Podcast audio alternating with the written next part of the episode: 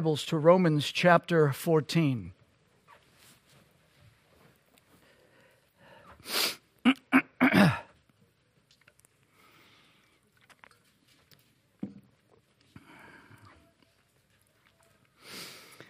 Romans chapter 14, we're going to read verses 9 through 15 again. Let me say, for the benefit, uh, one more time, of our visitors, we've had uh, a number the last few times that I have preached, and uh, I always hate for people to feel like they're walking in to a conversation that's already halfway done. We have uh, begun a series months ago on the subject of conscience, a clear conscience toward God and men. And we are taking a small uh, diversion while we're working on the conscience to talk about the matter of stumbling blocks. So that's our subject this morning. We are talking about stumbling blocks. I'll explain more about that in a, in a few minutes. But we have done an exposition of uh, about two thirds of chapter 14 to give us the context of why we're saying what we're saying. And now we're making quite a number of extended applications. I often hear, uh, well, can you give me something a little more practical? I don't know how to get more practical than this. So I trust this will be helpful and encouraging to you. Romans chapter 14, beginning in verse 9. If you would please stand with me as we are in the presence of our great and holy God let us fix our attention, let's chase away every distraction, and let's give our hearts focus on the Word of God. This is God's Word. Verse 9 For to this end Christ both died and rose and revived, that he might be Lord both of the dead and living. But why dost thou judge thy brother? Or why dost thou set at naught thy brother? For we shall all stand before the judgment seat of Christ. For it is written, As I live, saith the Lord, every knee shall bow to me, and every tongue shall confess to God. So then, every one of us shall give account of himself to God. Let us not, therefore, judge one another any more. But judge this rather, that no man put a stumbling block or an occasion to fall in his brother's way.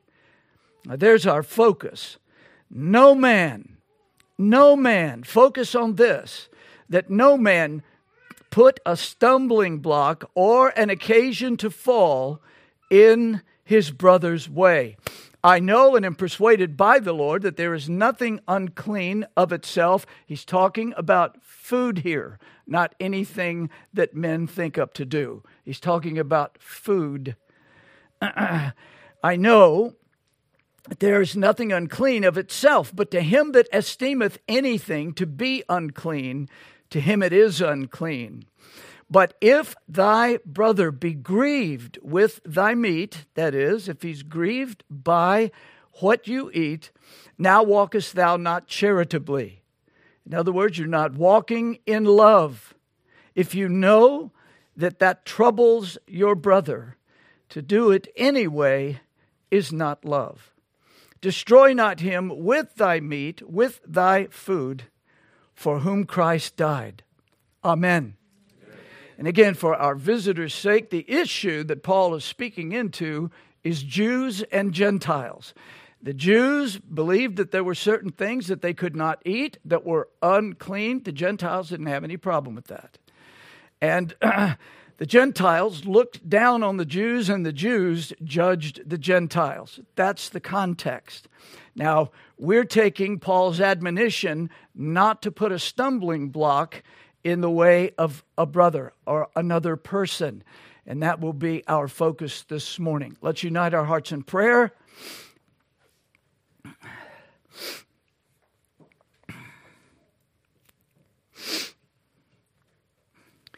Almighty God, our loving, our gracious Heavenly Father.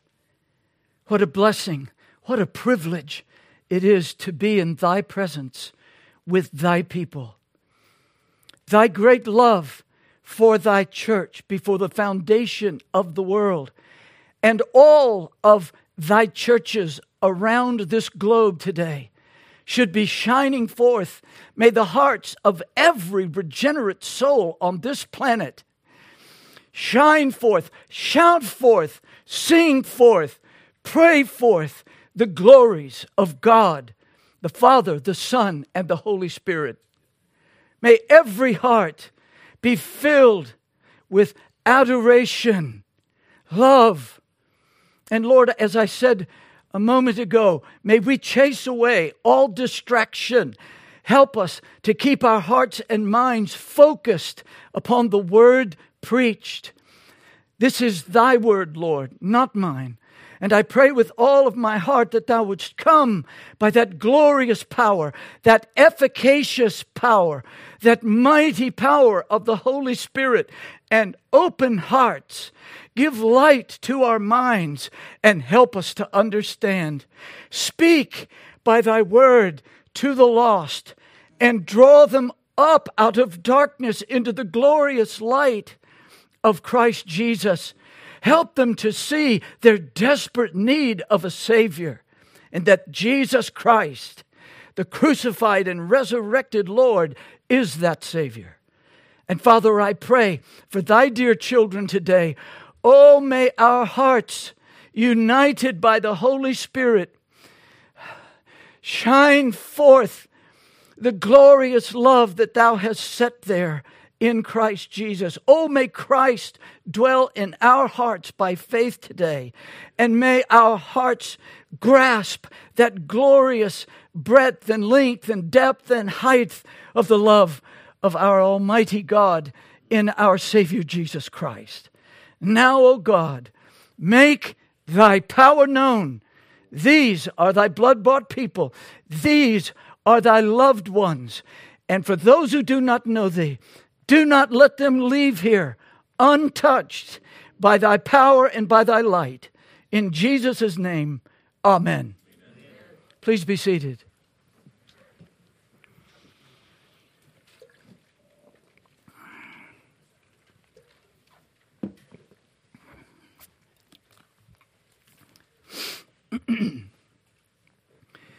Paul, the apostle of Jesus Christ, was deeply concerned about the Roman and Corinthian believers. They professed to understand and believe the faith once for all delivered to the saints. But the disunity between the Jews and Gentiles threatened to destroy God's work in Rome and Corinth. Satan is always about division. If you don't get that, you will never fight the spiritual warfare we're in successfully. He is always about dividing, dividing marriages, dividing friends, dividing parents from their children and vice versa, dividing members in the church from one another, from the from the elders, dividing, division. This is what he's about. Look at your country and ask if you think this is the work of the Holy Spirit. The division is satanic. So, matters of conscience lay at the heart of the controversies there in Rome and Corinth. And at the heart of those controversies lay stumbling blocks. So, Paul declares, Let us not therefore judge one another anymore, but judge this that no man put a stumbling block or an occasion to fall in his brother's way. The sacred scriptures have taught us that a stumbling block is something said or done in such a way that leads someone else to sin, or at the very least, hinders their spiritual life. stumbles them as they're attempting to follow after Christ. Now, some stumbling blocks are easy to recognize. For instance, when a believer tries to seduce another believer to commit a biblically defined sin. Now, that happens. A good example of that is gossip. People walk in, they begin to gossip, start talking about it. Instead of backing up and going, Hold it, why are you talking about them to me? We jump right in. Oh, really? Oh, I knew that's how they were. but as we have seen, even lawful, even lawful things can become a stumbling block. Who does it? How he does it? When he does it? And why he does it can make good things an occasion for someone else to stumble into sin. May the Holy Spirit always help us to remember. Jesus said, Whoso, whoso, or whoever shall offend one of these little ones which believe in me, that is, whoever causes one of God's children to sin, one of Christ's children to sin, or hinders his walk with Christ, it were better for him that a millstone were hanged about his neck and that he were drowned in the depths of the sea. Love on two legs said that. To cause a, a child of God to sin gets Christ's lowest marks here. So, stumbling blocks are our subject. And the shocking tragedy is that stumbling blocks and stumbling others began in the first family. Adam and Eve set the stage for every domestic stumbling block in history and every other stumbling block as well. It rose out of a domestic problem and became the heartbeat of all domestic problems. So that began with a stumbling block in the Garden of Eden. Listen carefully. She took the, of the fruit thereof and did eat, and gave also unto her husband with her. There's the stumbling block. Eve didn't stop with taking a bite of the forbidden fruit, she shared it with someone else, and it was the only other person on the planet. The whole world sinned in that moment. The same sin. She gave unto her husband with her, and he did eat. Those four words changed history forever. So, we are presently considering the ways we might cause our family members to stumble, to fall into sin. The title of our message is Stumbling Your Family. This is part three. And may our loving and merciful Heavenly Father shower the blessings, and I mean shower the blessings of our prophet, priest, and King Jesus upon us by the power of the Holy Spirit. Come, Holy Dove. And may God's presence be powerfully in our midst. If this is just a show of the flesh, it will be a waste of time. So, we have one main thought that we've been looking at for several weeks. In what ways can we stumble others? And we are talking about stumbling others in our family.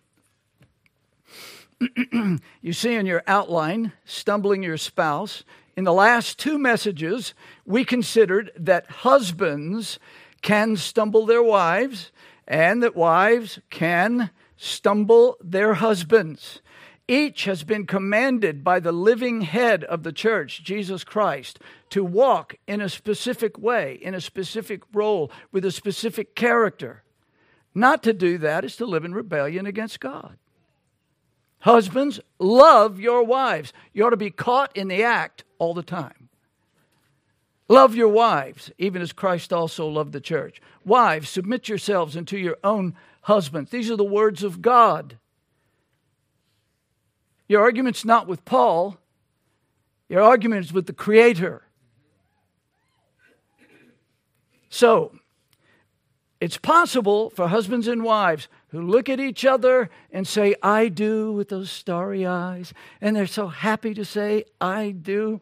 And then from time to time over the years, they might be tempted to say, I, I don't. But it doesn't have to be that way. And I do pray that all of our marriages here would grow and prosper and get sweeter by the year. So we must sit at Jesus' feet at, uh, as Martha's sister Mary did, believing, experiencing, and growing in the self denying, self sacrificing love of Jesus Christ. So we move on to talk about stumbling your children. Uh, obviously, uh, a great deal more could be said about husbands and wives than what we simply covered last week, but we're simply wading into the water a little bit to make clear uh, that these things not only can happen, they do happen. Often we don't even recognize that we're sinning against our spouse. and we need to become very sensitive to that. That is your partner to the celestial city. So today we're going to talk about stumbling your children. Stumbling your children. And I'm, I'm only taking four ways by which we do that. There's plenty of ways to do it. I, I chose this assortment. Certainly, uh, all of you will have uh, maybe dozens more. But it's sad to say Christian parents can stumble their children even the best of believing parents. Truly, mothers and fathers that are born of God's Holy Spirit cry out to the living Christ to save and sanctify their children's souls. If you're not doing that, you yourself are probably lost and will fall into hell with them. So it should be. Those precious little ones are God's image bearers. They are, every child is a gift to you from God. And He says, raise it for me. Raise him, raise her for me. Not for your family tree, but for God's family tree.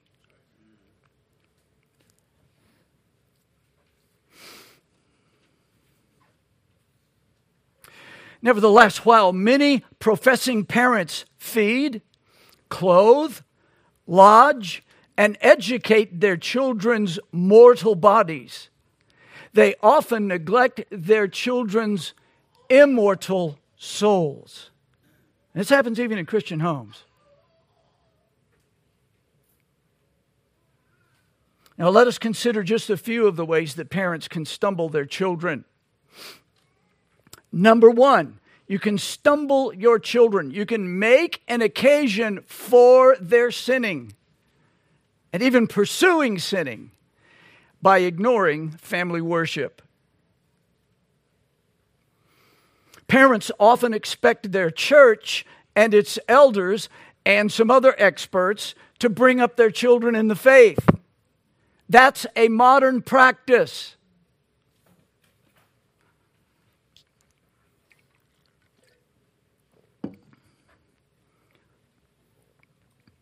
The Word of God is clear. And ye fathers, everybody hear that? F A T H E R S. Fathers, Ye fathers, provoke not your children to wrath, but bring them up in the nurture and admonition of the Lord. That's your command. That's not a suggestion. The Lord isn't giving you an option. Oh, you know, you're a man, you're trying to find out who and what you are. Well, you can do some of these things. Maybe uh, you might even try uh, throwing father in the mix. No, that's your first calling at the house. Father. You're a husband or a father, or you're a child that has one. A father might even have a husband. But without doubt, I don't want anybody to miss what I'm saying because of the forcefulness with which I am saying it. Without doubt, faithful mothers are included in the command to fathers. The text doesn't say that. It's obvious by the way a house is to function according to the Word of God. You don't even have to find a Christian or a church to tell you that, that one of the things, one of the reasons that our, our culture is disintegrating is because of the lack of men who understand what it means to be a father and a husband.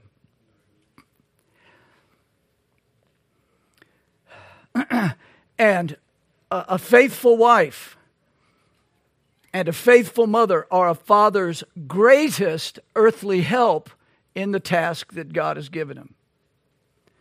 The, the, the, standard American vision of it is that, oh, well, I get married. Yeah, she's pretty. Uh, I, I, I want to have some children with her. She has the children. Now, take care of them while I do the work, and I'll just bring home the paycheck. And that's really my whole deal. When I come home, the evening's about me resting from my tough day. Uh, that may be Hollywood. That may be what you were brought up with. But that is not biblical. You, fathers, are to always be overseeing what's happening in your home. Now, there's a place for rest. Don't misunderstand me. But very often, your wife has been dealing with your children all day long. It would not hurt for you to help her in the evening in various ways. Let's remember She's not your slave, she is your queen.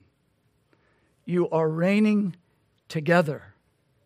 When Solomon starts the Proverbs, he says, Make sure that you listen to the law of your father and your mother. And it's God's law. but God's infallible word has appointed fathers to bring up their children in the nurture and admonition of the Lord. Nurture means to train someone in accordance with proper rules, and admonition, uh, uh, proper rules of conduct and behavior. Nurture and admonition are, are two different things, but they work together. So it means to train someone in accordance with proper rules. That's just the general meaning of the word. For Christians, that means according to the Word of God. Family traditions mean little to nothing if they are not grounded or in harmony with the Word of God.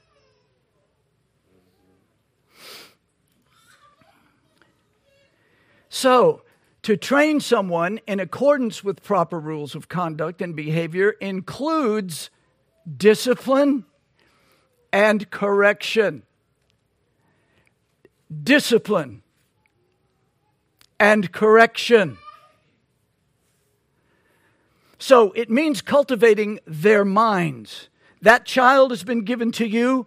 He has a mind that's an image bearer of God, and you are to cultivate that mind and the morals by which it operates, the filters by which it judges what is right and wrong. Scriptures tell us a child left to himself bringeth his mother shame. And, and that means mother and father. You let children follow their natural hearts, their hearts are wicked, and they don't even understand the depths of the wickedness of their own hearts.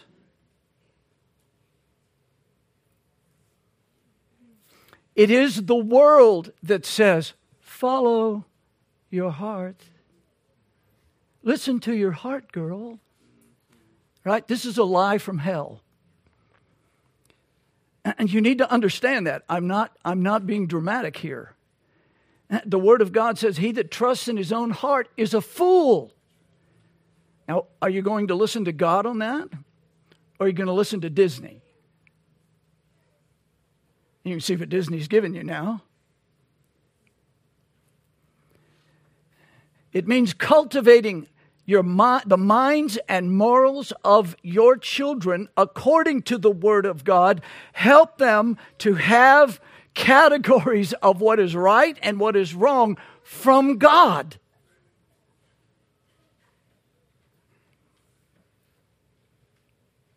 Now, how do you do that? well, you do that by speaking and living God's word to them.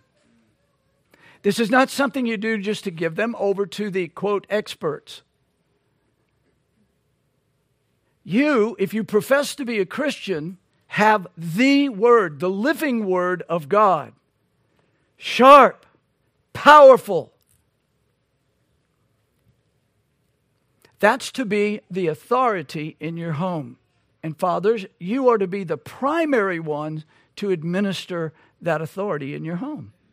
Your children should learn from you what God loves and what God hates. What God loves and what is an abomination to Him.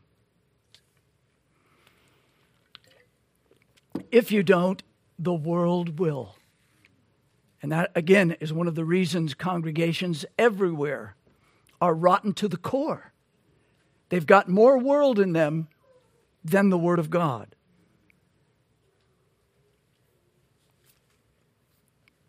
So I, I want all of us to listen to our Baptist forebears in the introduction to our confession. Listen very carefully. This is older English. I'll try to move slowly through it so that the thoughts here can sink in.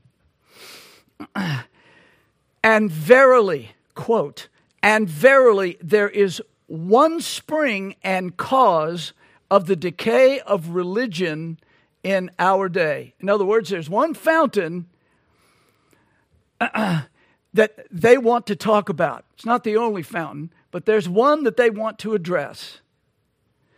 And it's the decay of religion. When he says religion, when our fathers said religion, they meant Christianity, not world religions. They meant Christianity. Now, this is in the 1600s. This is in the 1600s. And they're saying, man, the cause of decay of religion in our day,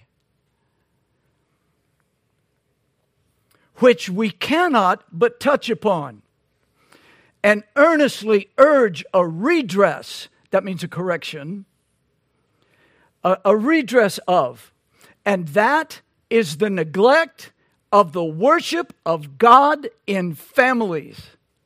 Now, of all the things they could have said, it's the bartenders, right? It's drunkenness, it's a whoredom, it's all, you know, they could have gone through all of that. He says, here is a spring, here is a fountain, here's the source of so much of the decay in the churches of the Lord Jesus Christ the neglect of family worship.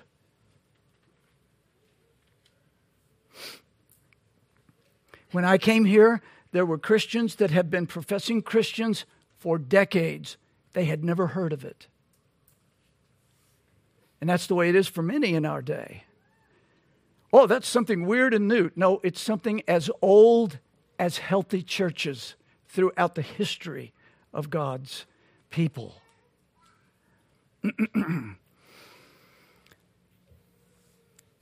it is the neglect of the worship of God in families by those to whom the charge and conduct of them is committed. I'll repeat it's the neglect of the worship of God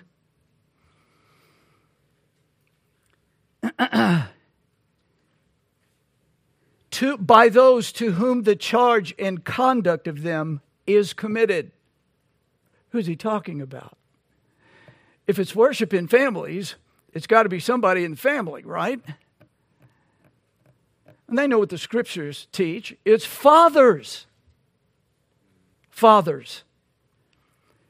Now, listen, it has been committed to you, and you've been charged by God to bring your children up in the nurture and admonition of the Lord. That doesn't mean let somebody else read out of the Bible to them once a week or twice a week.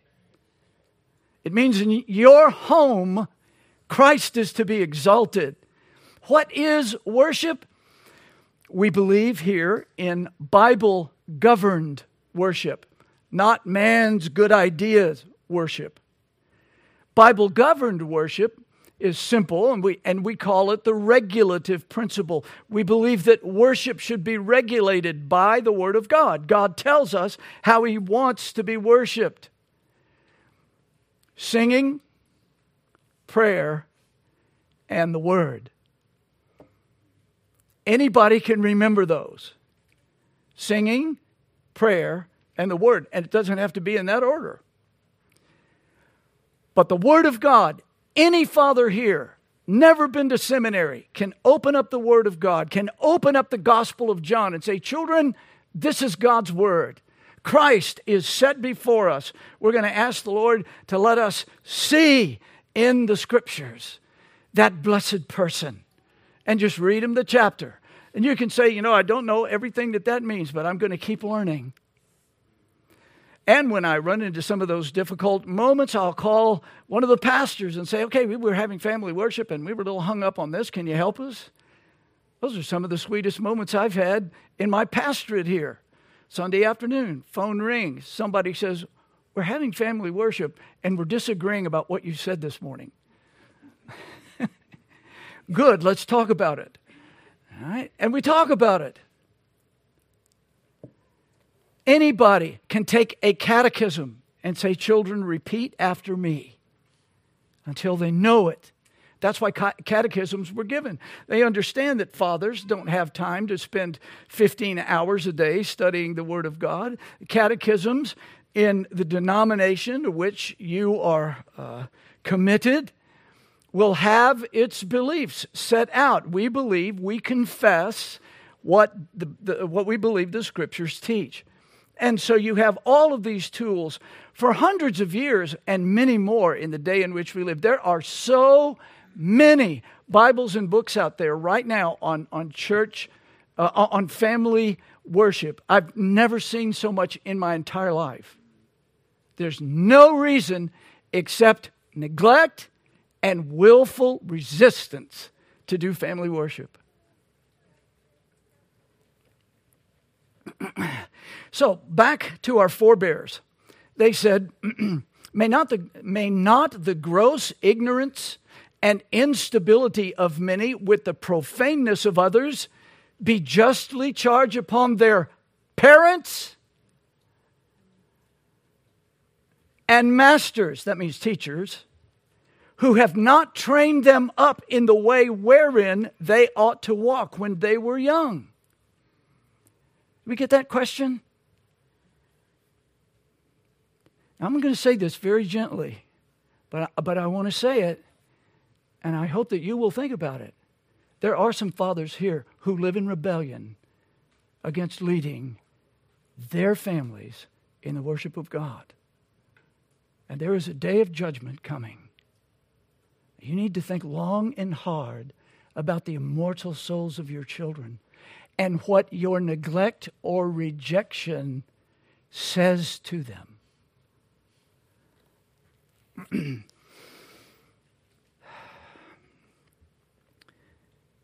they ought to walk a particular way when they're young, but have neglected those frequent and solemn commands which the Lord hath laid upon them, so to catechize and instruct them, that their tender years might be seasoned with the knowledge of the truth of God as revealed in the scriptures. I wish with all my heart that my father had sat down with me once in my life and prayed for me. Never happened. Never read the scriptures to me. I did hear about Jesus Christ and God, but it was always His taking their names in vain. Some of you children, some of you young people, you do not understand what a blessing it is that you have fathers that are serious about bringing you up in the nurture and admonition of the Lord. You don't get it yet. Oh, you'll you, you know the answer. Oh yeah, yeah, glad dad's doing that. But when you have been charged by God to care for the immortal soul of other human beings, you're going to have to sit back and think about the responsibility the Lord has given you.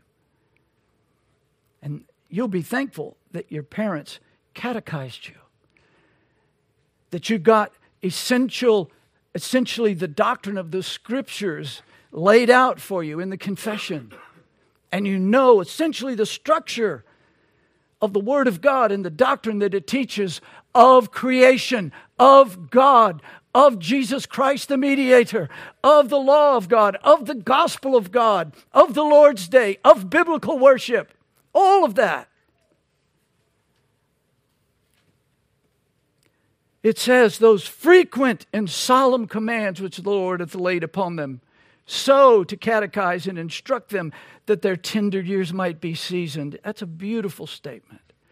Seasoned with what? With the knowledge of the truth of God as revealed in the scriptures, and also by their own omission of prayer and other duties of religion in their families, together with the ill example of their loose conversation, have inured them, have inured their children to a neglect and then contempt of all piety and religion. See, if you're not teaching your children the truth of Almighty God, they're already launched in the wrong direction. They've got a heart that's going to resist it. They need to hear it from you. But they not only should hear it from you, they should then see it modeled by you. That's why many won't do it because they don't live like Christians. They don't intend to live like those fanatics, but they'll go to church. I'm a good church going guy. Hmm. Do you walk with Christ? Do you know what that means? Listen carefully. Our forebears said, Now we know this will not excuse the blindness or wickedness of any. In other words, every person is going to be responsible before God for their own sin. But there are people that can strongly contribute to our sinful choices. That's what they're saying right here. We will not excuse your children. You know, if, if, if they go to hell, it'll be because they're sinners who have not repented and believed on the Lord Jesus Christ. But one of the reasons they may not is because their parents never taught them, and church was something you just dropped into and dropped out of. You went over there kind of like you go to public school. You go, you come back. You forget everything you heard. No transformation, no change, just on with another day. That's the culture all of us came out of. And some of you may still be in it. It's a death trap. We know it will not excuse the blindness or the wickedness of any, but certainly it will fall heavy upon those that have thus been the occasion thereof. That's stumbling block. Who has been in this in this paragraph? Who is the one that puts the stumbling block before their children? Parents that will not bring them up according to the Word of God.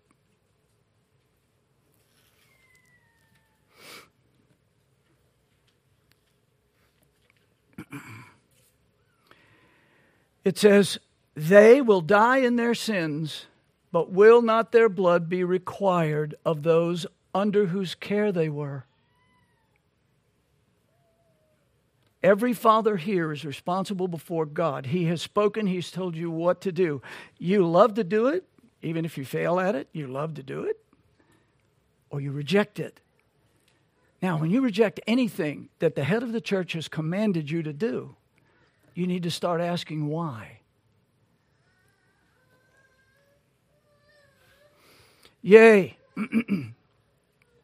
it says, who yet permitted them to go on without warning, yea, led them into the paths of destruction. And will not the diligence of Christians, with respect to the discharge of these duties, in ages past, rise up in judgment against and condemn many of those who would be esteemed such now? In other words, let me put it to you this way. There's some vital points here. Uh, we don't have time to go over every sentence, but here's just a few points that we want to pick up. First, there was decay of Christianity at that time, just like there is today.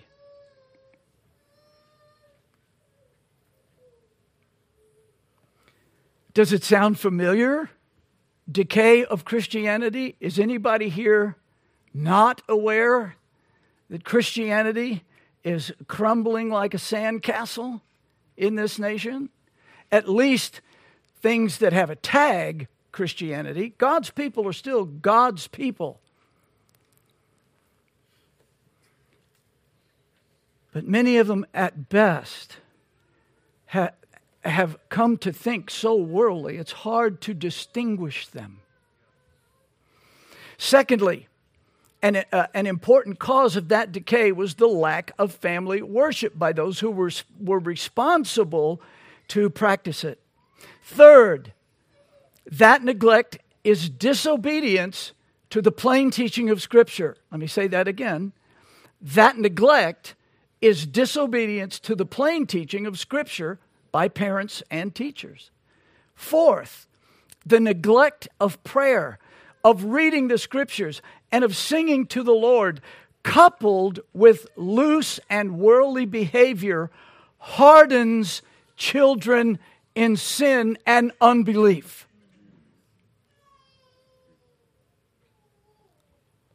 Fifth, because of that hardening, the children will also neglect the truth and eventually hate truth. Some of the greatest enemies of the church throughout the ages, especially among the philosophers, were those who were brought up in nominal Christian homes. Sixth, unbelieving children will go to hell for their sins.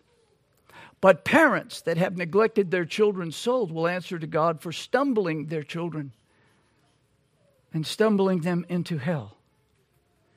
In some cases, such parents might prove themselves to be unregenerate and join their children in hell. We don't like to think about a day of judgment, but we are one day closer.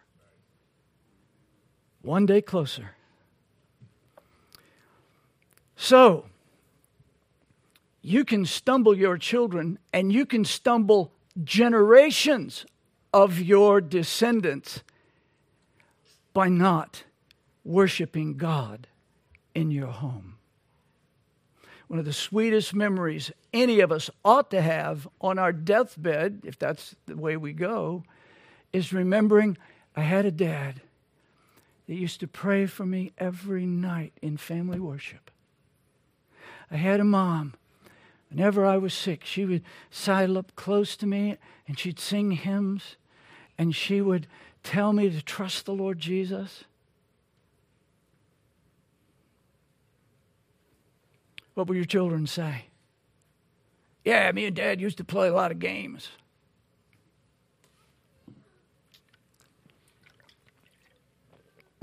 Eternity is forever. Well, number two, you can stumble your children by neglecting to dis- discipline them.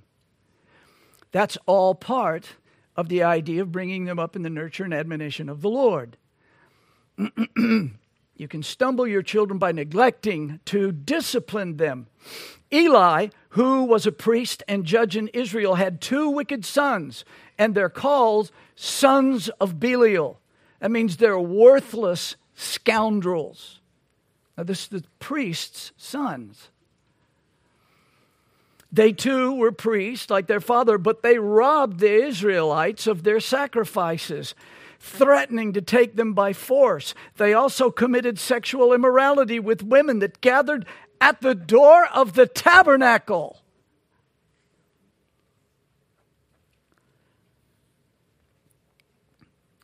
And for those of you that, that notice, there just seems to be an unending parade of famous preachers who are caught in sexual sin.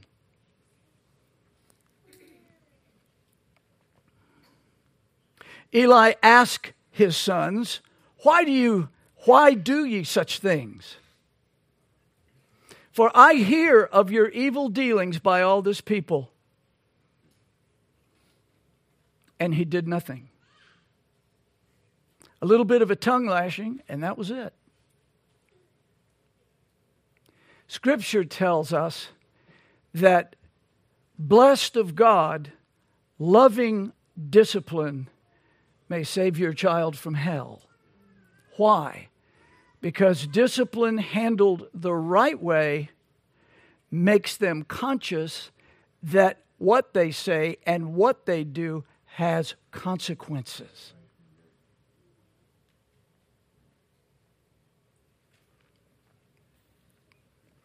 Why do you such things? I hear about this. This is really bad.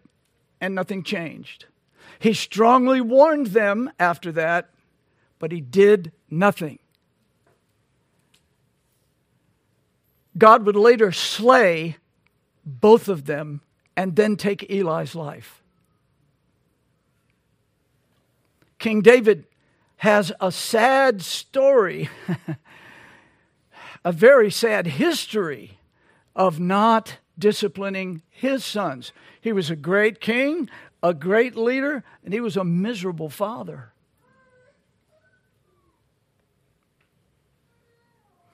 He had more wives than he knew what to do with, but he still stole somebody else's. There were problems in that family.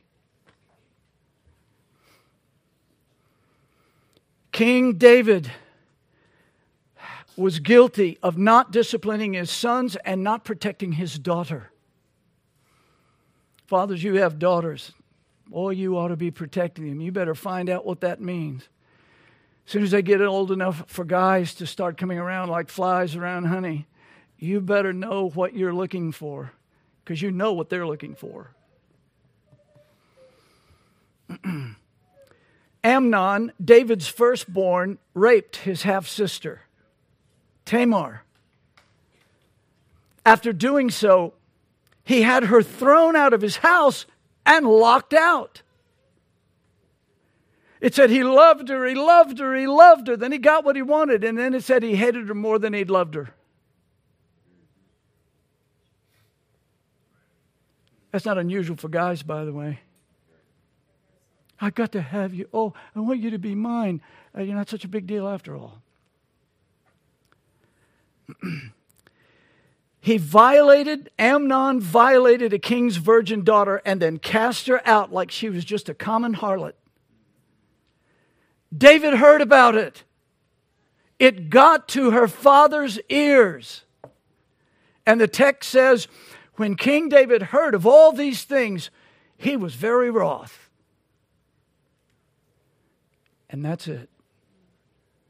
He was angry, but he did nothing. Maybe his conscience would not let him do anything because David himself had taken another man's wife, impregnated her, and had the woman's husband killed. You know, when we've got, if I can put it this way, when we've got piles of bodies behind us because of things that we've done, there's a trail of our sin and wickedness behind us. It's hard to open our mouths to tell people about how great Jesus is. Oh, my friends. David, the great David, the giant killer. He took a woman and had her husband killed. So David's sin set off generations of sin in his children. Do you hear it? Stumbling blocks. He made occasion. He lived in such a way that his sons never felt like they were guilty or ever did anything bad. They, hey, they were the king's son. They got away with all kinds of stuff.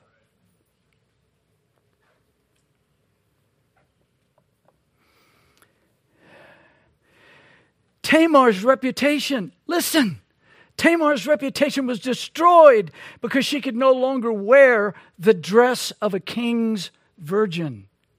That was very important in, that, in those days. All the virgin daughters of the king wore a particular garment. So you knew that was the king's virgin daughter. She could no longer wear that. And that might have made it difficult or even impossible for her to be married. Her brother Absalom just said, Look, come live with me. And that's the last we hear of her. David did nothing. If I've heard mothers complain about things from time to time, it's like, well, my husband comes home from work and, and the children need discipline, and he says, well, he's too tired, and he goes in and gets on the computer or something similar.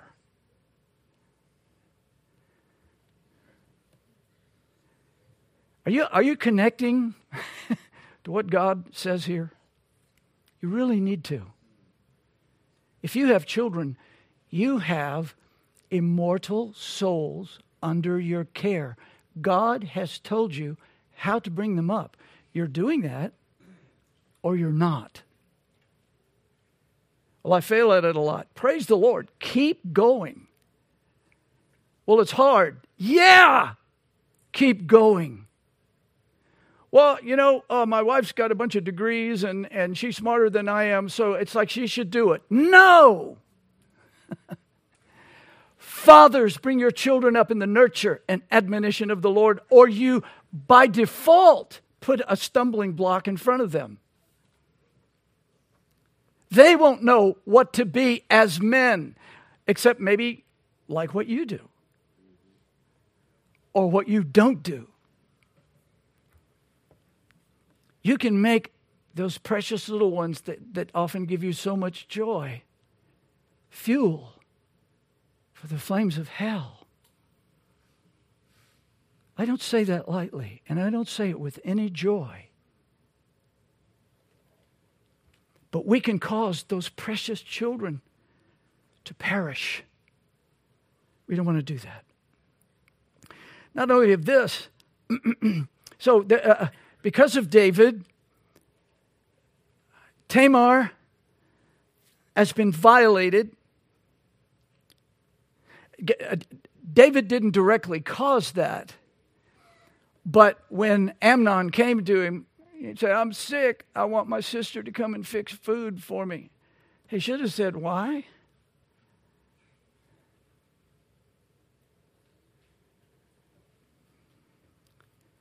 And then she got raped. And David did nothing.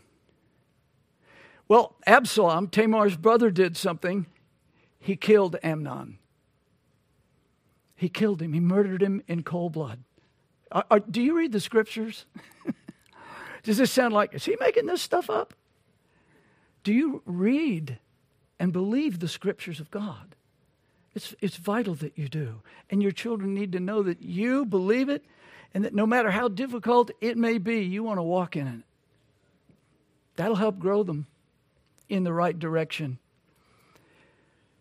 His poor daughter, raped, ashamed, stumbled.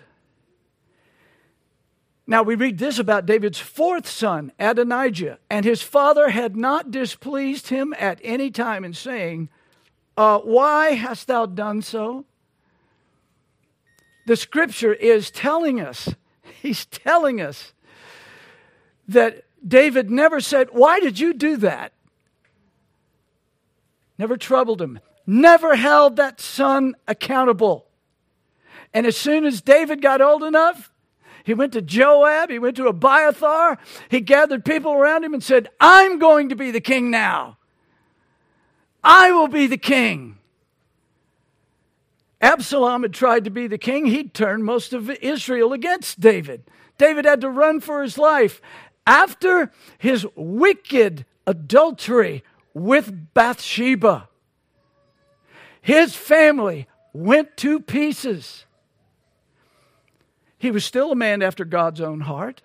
He was forgiven by God. But many Christians have the idea that if God forgives you for a particular sin, that there's no consequences for that sin. That is not the teaching of Scripture. And you see it right here with David. We have the most beautiful word of repentance in Psalm 51. Have mercy upon me, O God, according to thy loving kindness. Now, David never contradicted, nor did he hold Adonijah accountable for what he did. Let me tell you what the scripture says about dads who do that. It says, You hate them. You don't correct your children according to God's word, you hate them. You hate what God has given you. Paul House commentator says, quote, good looks, Adonijah and Absalom were both really nice looking guys. Good looks and a favored status, king's son, coupled with parental indulgence, rarely builds strong character. David had character because of who and what he'd been as a shepherd and all the years he had to run for his life from Saul. He'd learned some things. These guys have just been uh, waiting around for dad to die, or at least to get wicked, uh, wicked, uh, weak enough to take over. Let me go a little further here. There's not one word of discipline to Amnon, not one. There's simply the spirit inspired sentence. David never corrected him. That's it. You know, correct your children. You are helping them lunge hellward. Now, there is not one word in, in that uh, that's encouraging. Matthew Henry says beautifully, quote, it was the son's fault that he was displeased at reproof. In other words, he didn't want to hear his father correct him. I mean, how many children want to? You know? But if, they ha- if, if they're ever born of God's Spirit and they understand how much their parents love them, they can at least appreciate what their parents are attempting to do. It was the son's fault that he was displeased with reproof and took it for an affront or an insult, whereby he lost the benefit of being corrected. And it was the father's fault that because he saw it displeased him, he did not reprove him, and now he justly smarted for indulging him. Those who those who honor their sons more than God as those as those do who keep them not under good discipline thereby forfeit the honor they might expect from their sons. Well,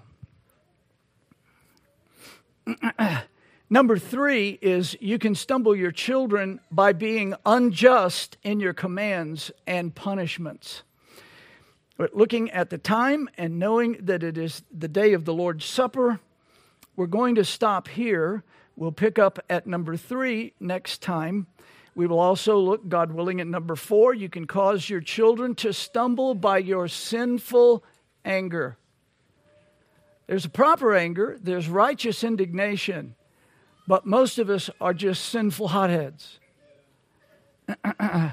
so we'll, we'll talk about the destruction of anger. Now, let me close Let me close with this. how, how, how, when we hear these negative things that I've said here today, how do we become moms and dads? How do we become the kind of people, the kind of Christians that we should be? We're to be a people that talk about love all the time, but the scripture itself tells you if you don't correct your children, you don't love them. You don't. You love you because it's something you don't really like to do or just don't want to do. So, what's our help here? Can't end without help. and, and for those of you that, that perhaps are visiting here, I grew up the son of an alcoholic. I spent years in the rock and roll business.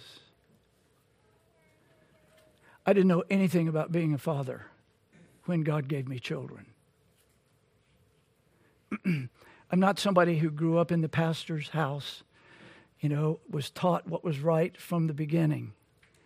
My wife couldn't have got a more miserable excuse for a husband, and my children could not have had a more miserable excuse for a father. God taught me from His Word the things that you're hearing.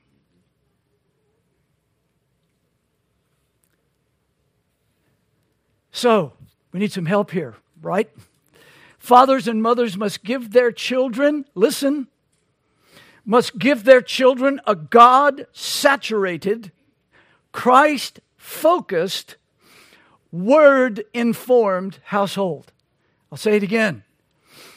Moms and dads, you must give your children a certain worldview. You must give them a culture, an atmosphere in which they grow up.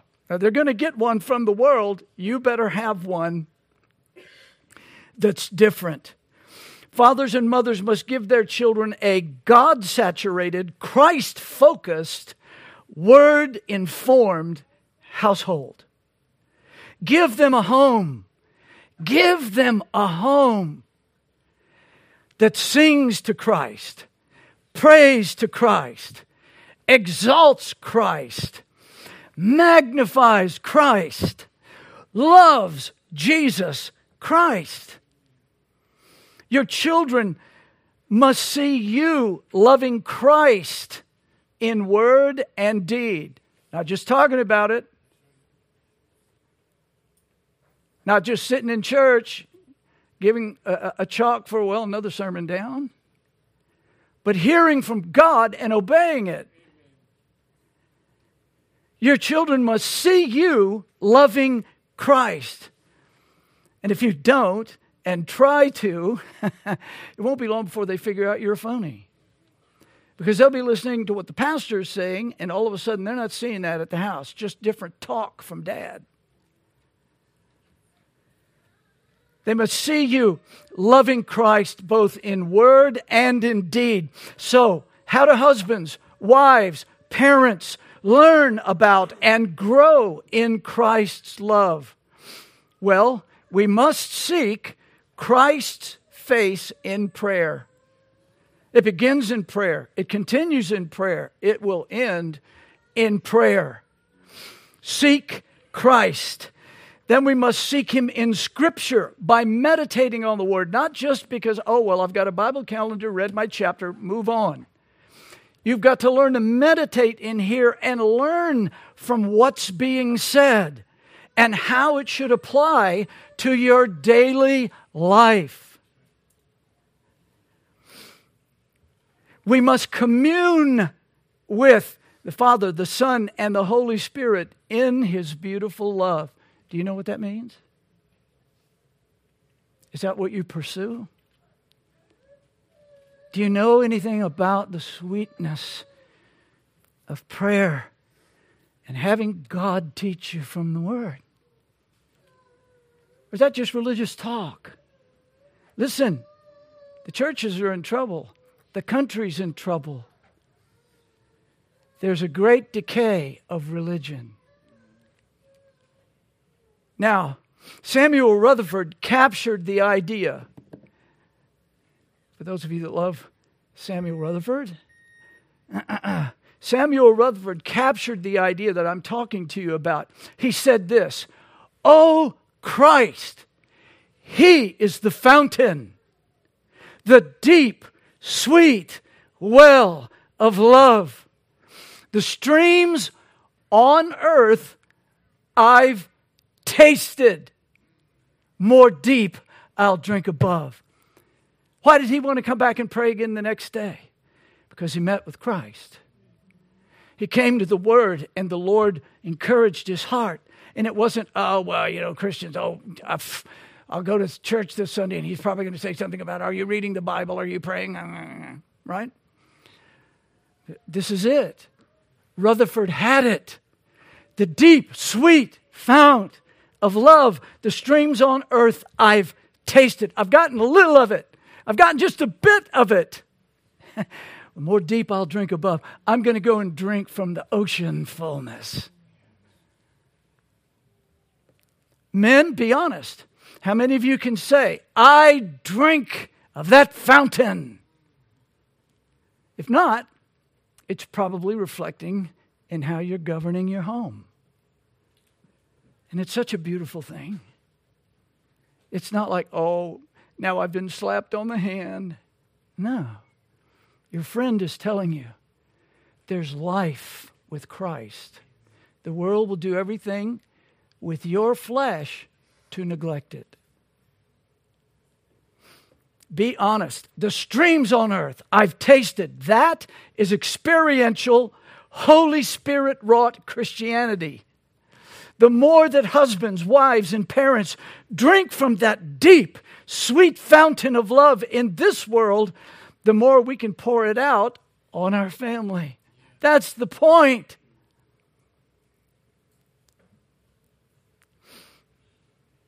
Meditate, meditate on the eternal Son of God becoming a true man. Why did he do that? Because he loved you before the foundation of the world. And he came to do something you couldn't do. Meditate on Christ the God man, keeping the law that you have broken. Why did he do that? Because he loved you and wanted his righteousness to cloak you, to be your robe, so that you could stand before God. Meditate on Christ, the God man, dying on Calvary's cross. Why did he do that? Because he loved you and wanted all your sins washed away in his blood once and forever.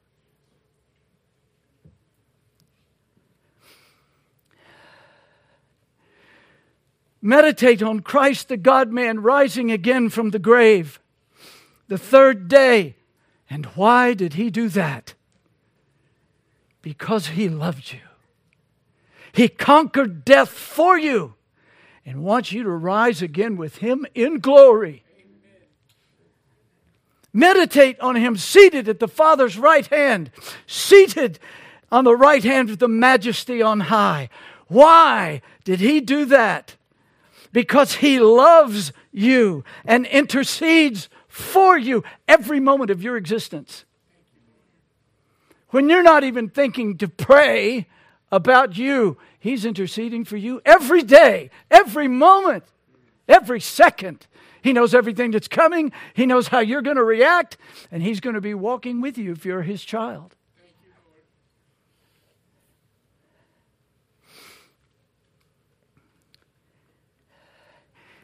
and meditate on Him coming again. He's coming back. I don't know when, and I'm not giving you any dates ever. I don't know when.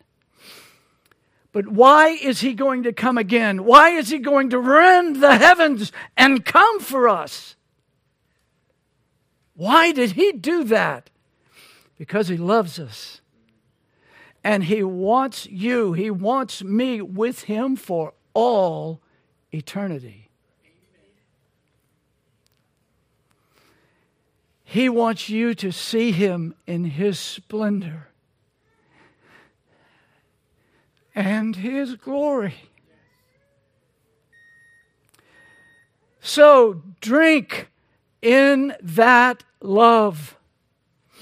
Dwell on that love. Meditate on that love until it grips your soul.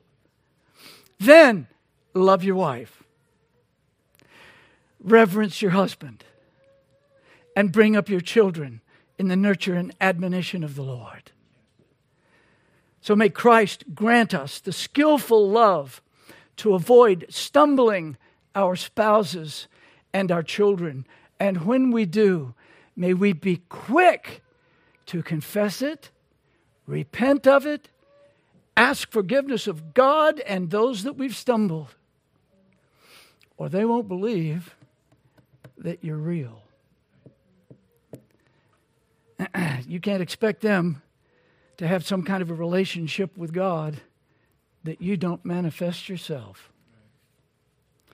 May God teach us these things that we might see His glory spread throughout this world. The gates of hell will not prevail against us. Amen. Amen. Father in heaven, I thank Thee for Thy great goodness. I thank Thee for Thy wonderful kindness. Now, Lord, we have heard from Thy word. Lord, I hope that I can give account for how I have handled it.